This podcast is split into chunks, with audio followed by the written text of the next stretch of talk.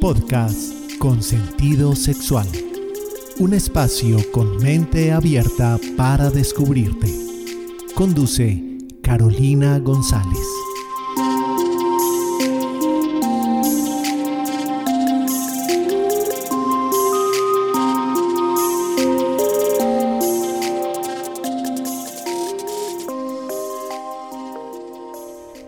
¿Cómo estás? Espero que te encuentres muy muy bien.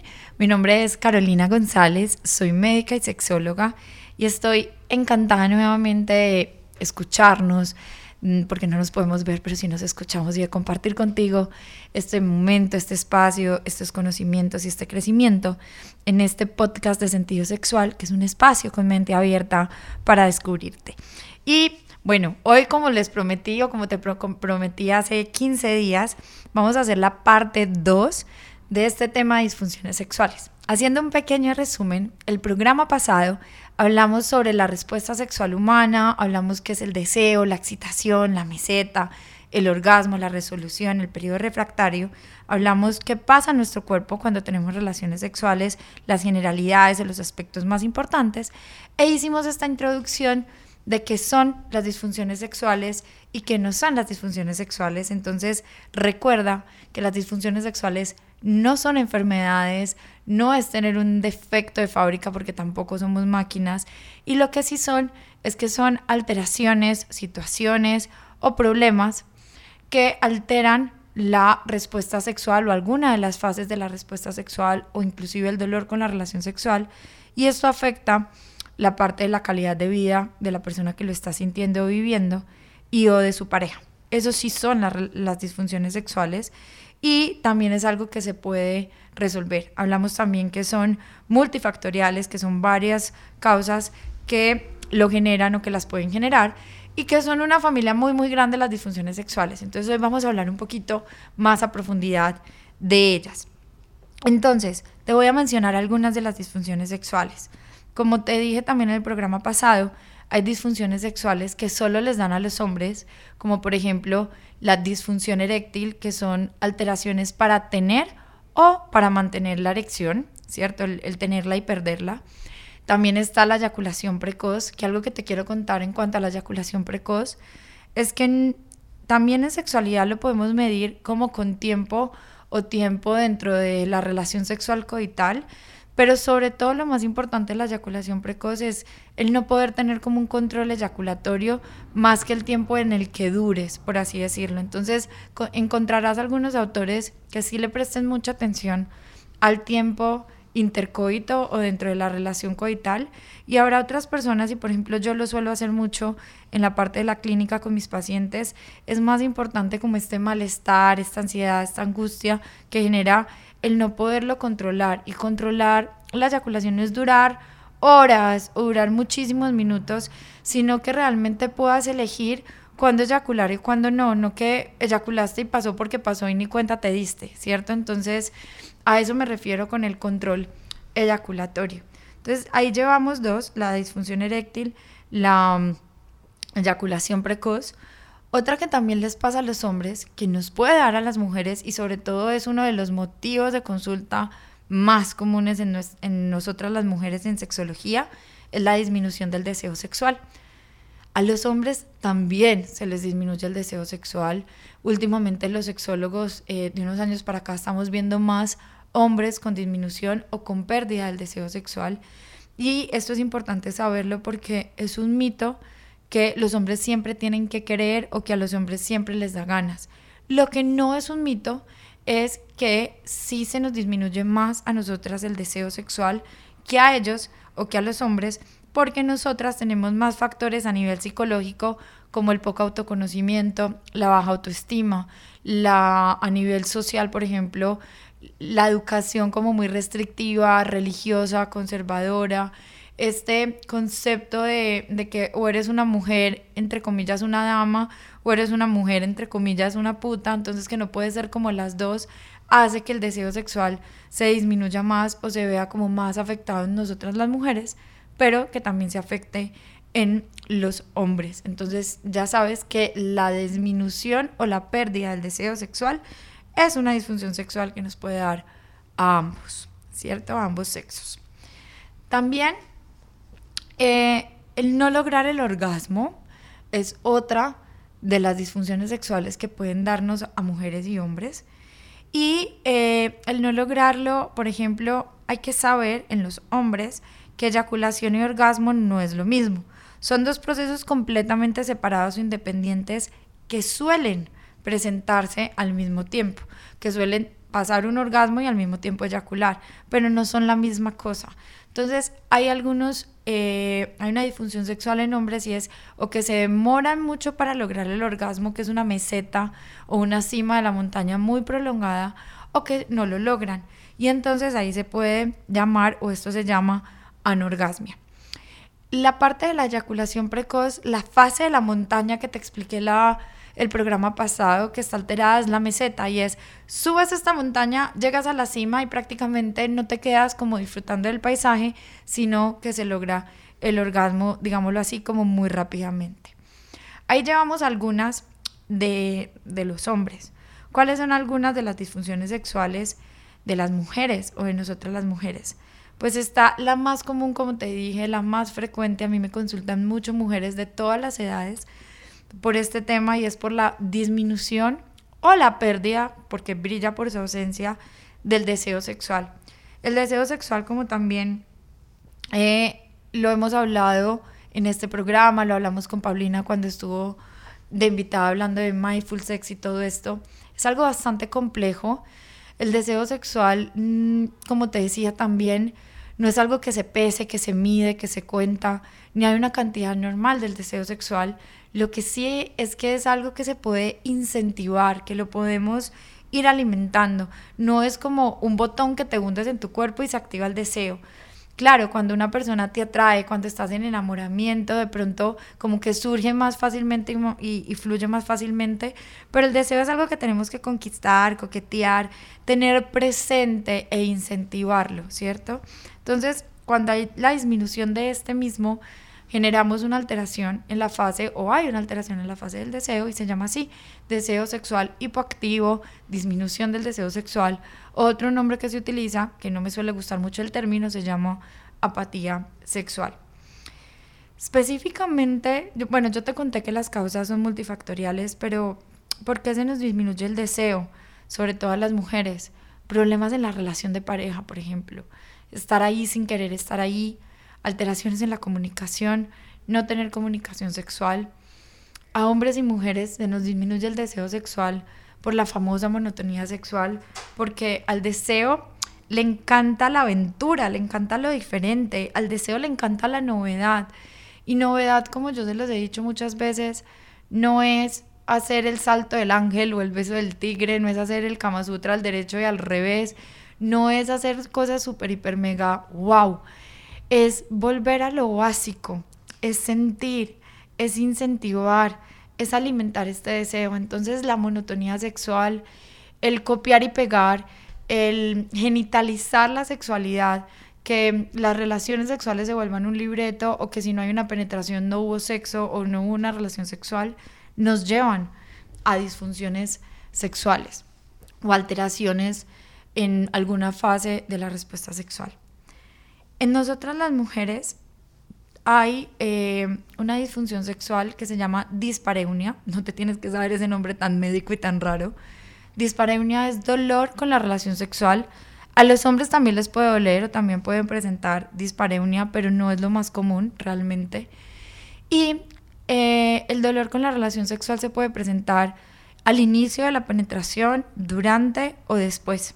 ¿Cierto? Y puede ser en diferentes grados. Digámoslo así, puede ser un dolor leve, un dolor moderado o un dolor severo. Los dolores moderados a severos inclusive pueden llegar a impedir completamente la penetración.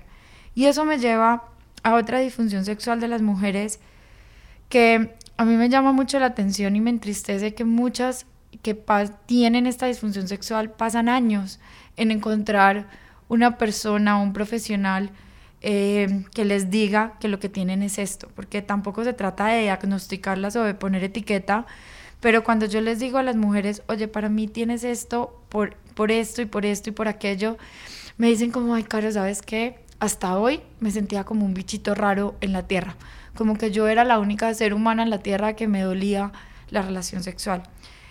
Esta disfunción que les estoy hablando se llama vaginismo.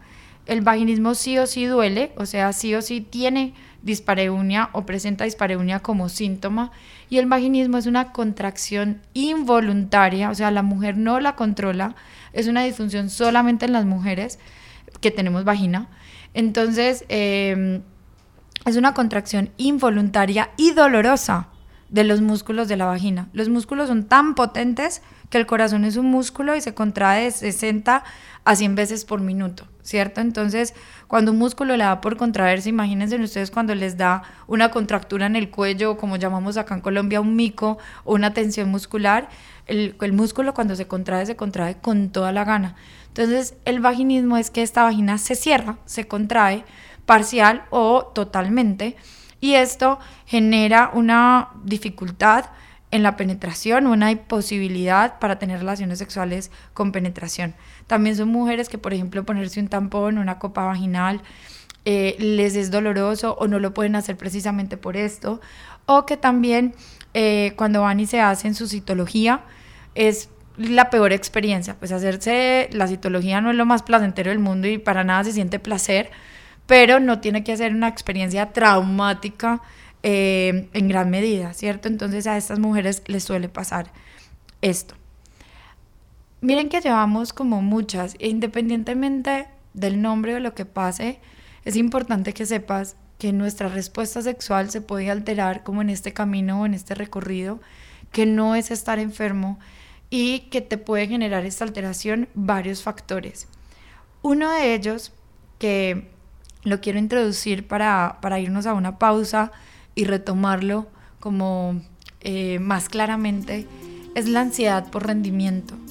La ansiedad por rendimiento es el principal factor causante, digámoslo así, ya te dije que era multifactorial, pero este es como el factor protagónico en disfunciones sexuales como por ejemplo la disfunción eréctil y la eyaculación precoz. Entonces, si quieres saber qué es esto de la ansiedad por rendimiento, acompáñanos después de esta pequeña pausa.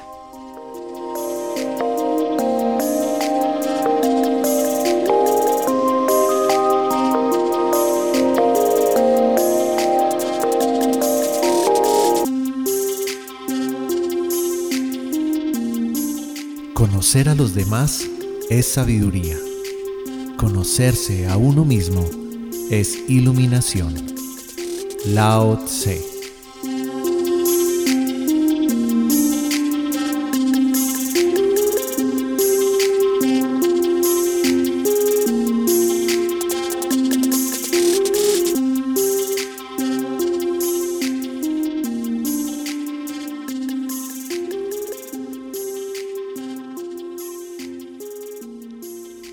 Y retomamos con este tema de las disfunciones sexuales. Como te puedes ir dando cuenta con el programa pasado y con este, es un tema bastante amplio, con mucha tela que cortar.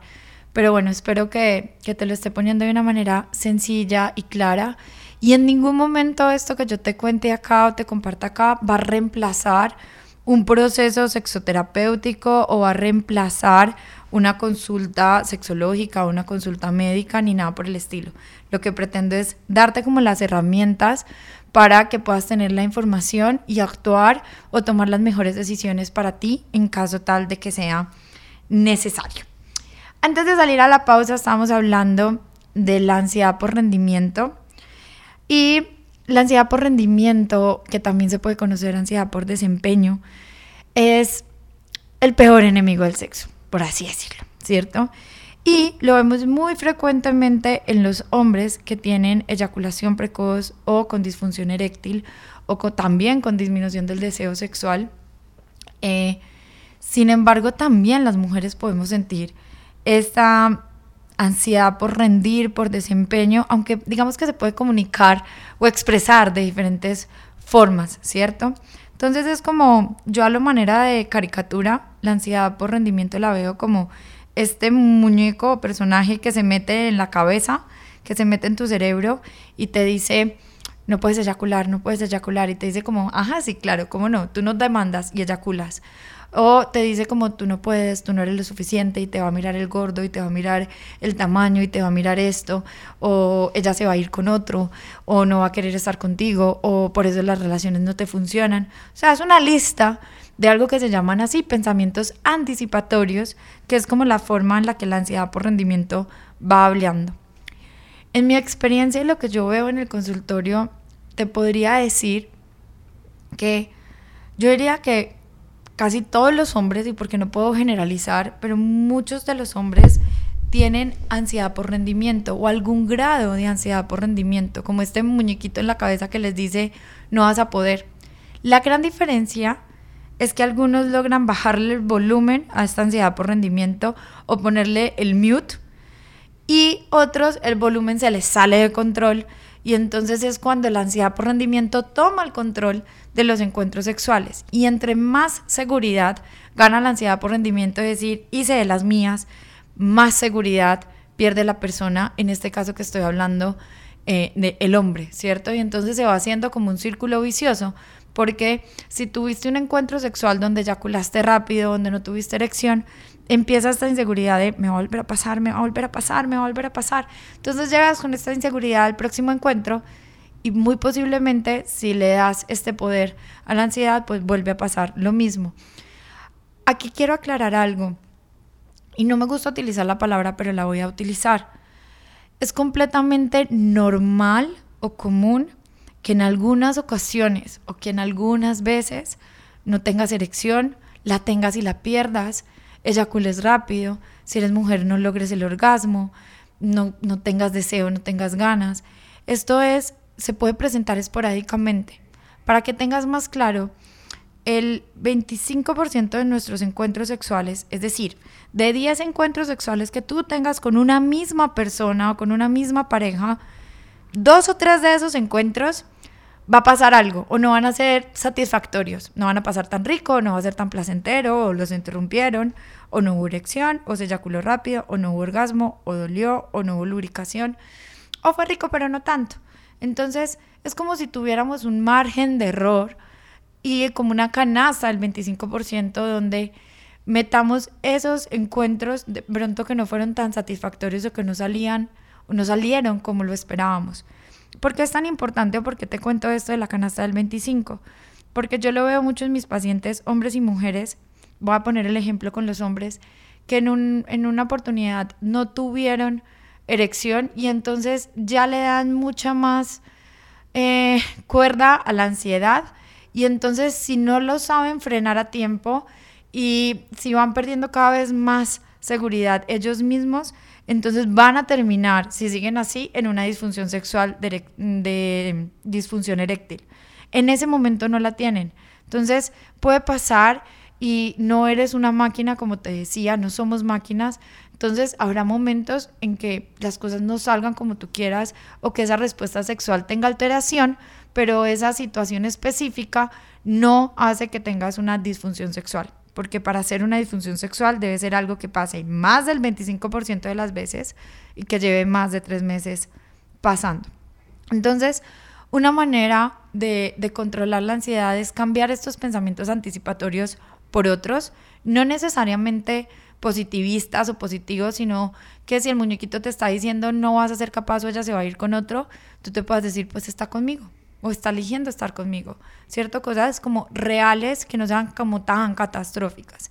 Y el principal aliado para controlar esa ansiedad es la respiración, es disminuye los niveles de ansiedad del día a día para que en el momento de un encuentro sexual no se te disparen tanto los niveles que pierdas el control. Entonces, es ir controlando esa ansiedad. Como te decía, las mujeres también sentimos ansiedad, pero está más ligada como a la parte de la imagen corporal, como a la parte de, la experiencia, como decir es que no, estaba como con tantas personas y entonces qué iba a pensar de mí, o cómo me muevo, o me va a ver el gordo, o me va a ver esto, o, o me va a ver este efecto, ¿cierto? Entonces eso también genera como este nivel de ansiedad que se puede expresar diferente, como te acabo de explicar, en hombres y mujeres. Otra disfunción sexual muy común o dos más bien de ellas, en nosotras las mujeres, es el no lograr el orgasmo, que se llama anorgasmia. Hay otra de estas que se llama preorgasmia, que son mujeres que ya alguna vez lograron el orgasmo, pero sienten que suben a esta montaña, que suben, suben, suben y llegan como a la cima, pero que el orgasmo en ningún momento se presenta y bajan de una, como si las apagaran en la mitad de la cima de la montaña. Son dos disfunciones sexuales que también pueden pasar, que pasan también en el hombre, como te expliqué ahorita, que también ellos pueden tener anorgasmia o eyaculación retrograda. Eh, o eyaculación, que es cuando no eyaculan o cuando no logran el orgasmo. Y entonces son varias disfunciones. Y otra que también podemos presentar las mujeres, que es una alteración en la excitación, que en el hombre vimos que es disfunción eréctil, porque lo principal de la excitación es la, la, erección en el hombre. Entonces, cuando hay una disfunción eréctil, lo que está alterado es la excitación. Y nosotras podemos tener una alteración en la excitación y una disminución o que esto genere una disminución o una ausencia de lubricación vaginal. Y eso nos puede llevar a que la relación sexual duela. Y el dolor y el placer son incompatibles. Si duele, esto es un interruptor de todo este placer o de toda la excitación. Entonces, las causas de dolor o de dispareunia, como te decía, que es dolor con la relación sexual, pueden ser muchas. La principal es la disminución de la lubricación y muchas veces esta lubricación o esta no lubricación se genera es porque no nos damos ese tiempo para excitarnos, porque no hay juego previo, porque no hay estímulos sexuales que sean ricos, que sean agradables, no hay este como eh, autoconocimiento de saber qué te gusta, cómo te gusta tocar tu cuerpo, que toquen tu cuerpo, y entonces eso también lleva a que no te excites o no te excites lo suficiente, por ende no lubricas o lubricas poco. Y si tienes una penetración y todavía no estabas lista, entonces genera un dolor con la relación sexual y hasta ahí llega como la parte del placer. Entonces mira que son muchísimas las disfunciones sexuales y que son alteraciones en alguna de esas fases de la respuesta sexual que te generan, si la estás viviendo tú, eh, afecto emocional y afectarte emocionalmente no necesariamente quiere decir que te deprima o que te genere eh, un grado muy alto de afectación. Afectarte es decir, quiero que sea diferente, quiero disfrutar de mis relaciones sexuales, mm, quiero controlar un poco más este, es, e, esta parte de la eyaculación. Entonces, de hecho, lo importante y mi invitación con este programa es a que si sientes que tienes alguna alteración, primero sepas que no estás sola o que no estás solo, que no eres un bicho raro en la tierra y que sobre todo no tienes que quedarte callado o callada. Lo puedes hablar con tu pareja o puedes buscar profesionales al respecto porque no tienes por qué aguantarte esto. Somos seres que venimos a esta tierra a disfrutar, a ser felices, a crecer y aprender. Y el erotismo se hizo para eso, para disfrutar y si hay alguna alteración, si puedes hacer algo al respecto o buscar algo para conectar y disfrutar. Así que vamos a una pequeña pausa para continuar con este cierre de este programa. Para comunicarte con Carolina González, puedes hacerlo al correo electrónico carogonza.sentidosexual.com en el WhatsApp 350 333 9045, en las redes sociales. Instagram sentido-sexual, Facebook sentido sexual. Y en el sitio web www.sentidosexual.com.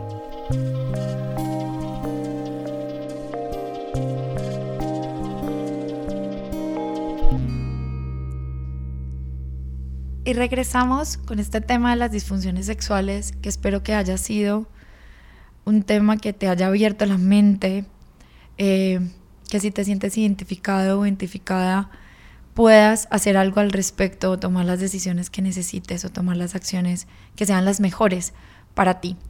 Y dando este cierre es, bueno, si ya entendemos y ya sabemos qué pasa por nuestro cuerpo cuando tenemos relaciones sexuales, cuando hay una alteración, qué son las disfunciones sexuales, cuáles son sus mayores causas, que son multifactoriales. Y todo esto, ahora la pregunta del millón.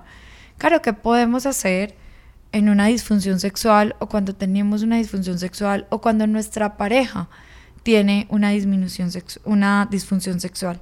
Realmente sí podemos hacer muchísimas cosas. El primer paso te diría es aceptar Aceptar no significa que te tenga que gustar o encantar eso, pero aceptar o ser consciente de lo que te está pasando, ¿cierto? Y eh, saber que te puede llegar a pasar. Un dato que, quiere, que quise dejar para el final es, me lo preguntan mucho los pacientes, que qué tan frecuente o qué tan común son las disfunciones sexuales.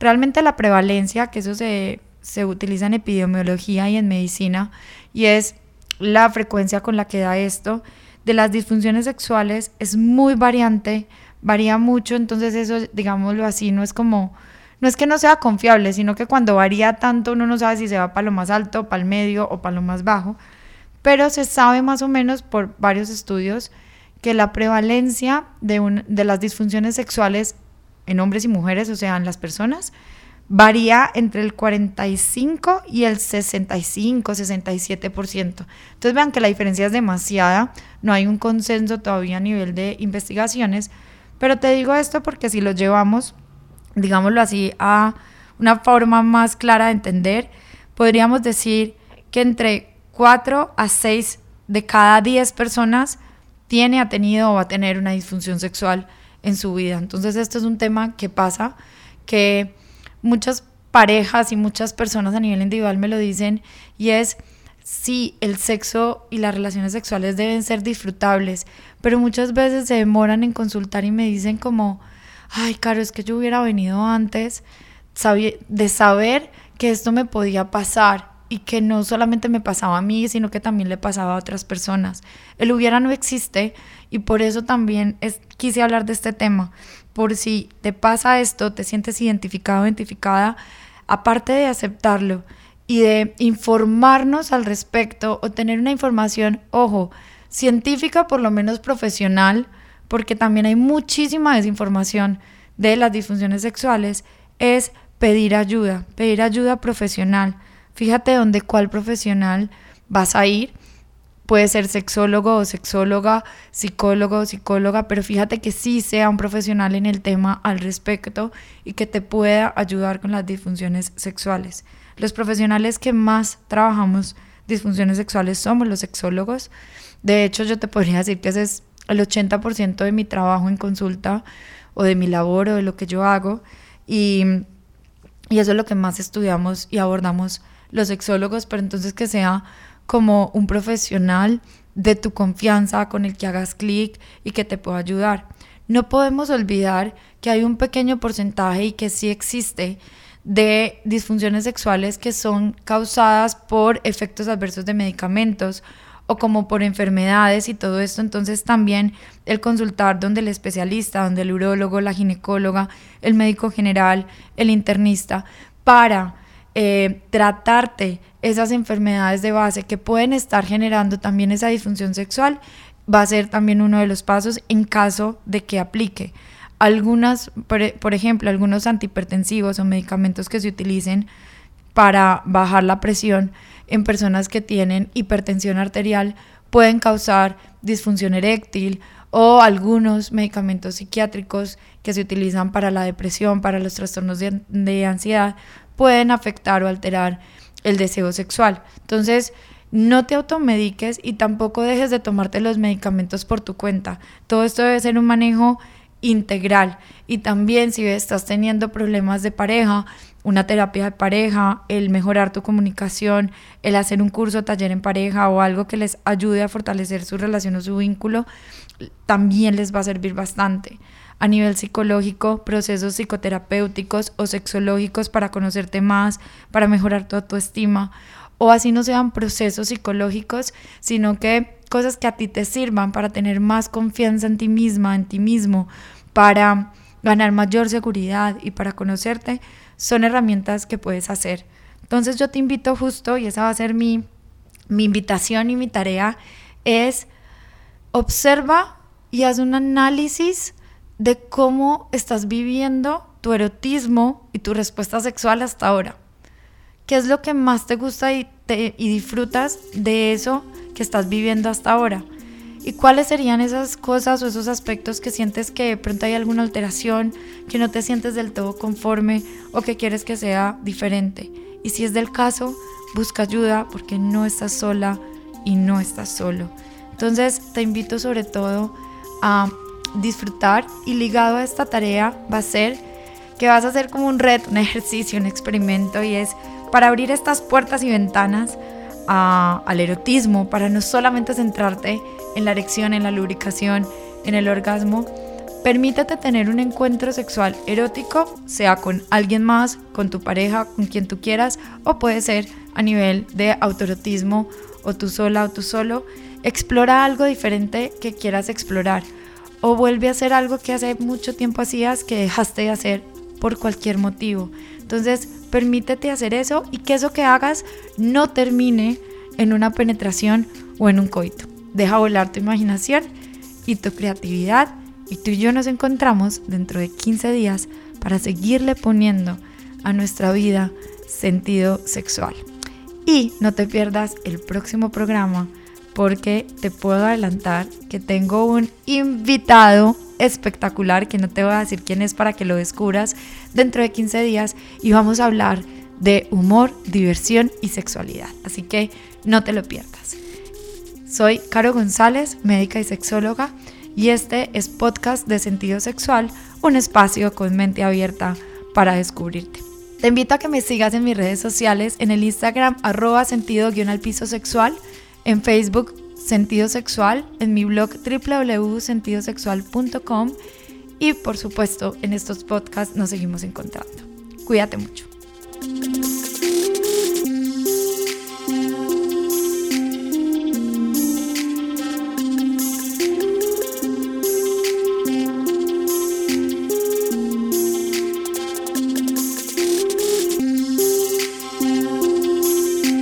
Podcast con sentido sexual. Un espacio con mente abierta para descubrirte. Conduce Carolina González.